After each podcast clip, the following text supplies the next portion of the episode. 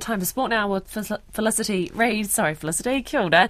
And, oh, that was a good match this morning. Messi's done Argentina proud.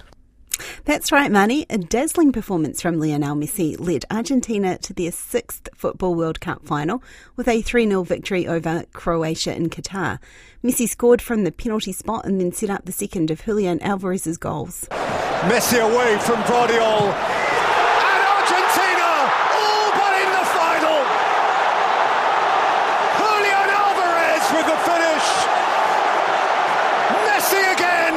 With the marvellous mischief.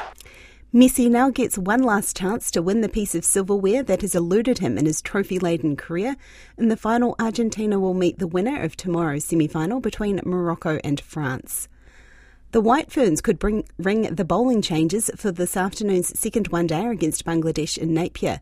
New Zealand led the three-match series one nil, and coach Ben Sawyer says this series is an opportunity to see what the whole squad can do.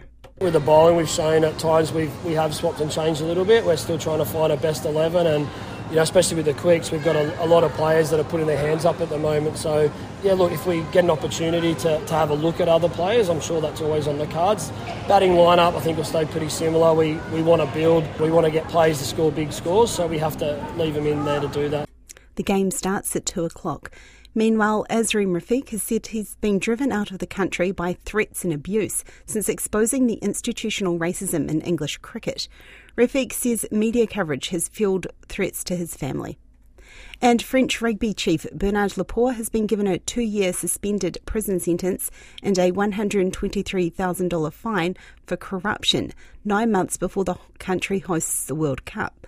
Laporte is Vice Chair of World Rugby as well as President of the French Rugby Federation, and was also banned from holding rugby posts for two years. Koe nāna porongo hakinakina.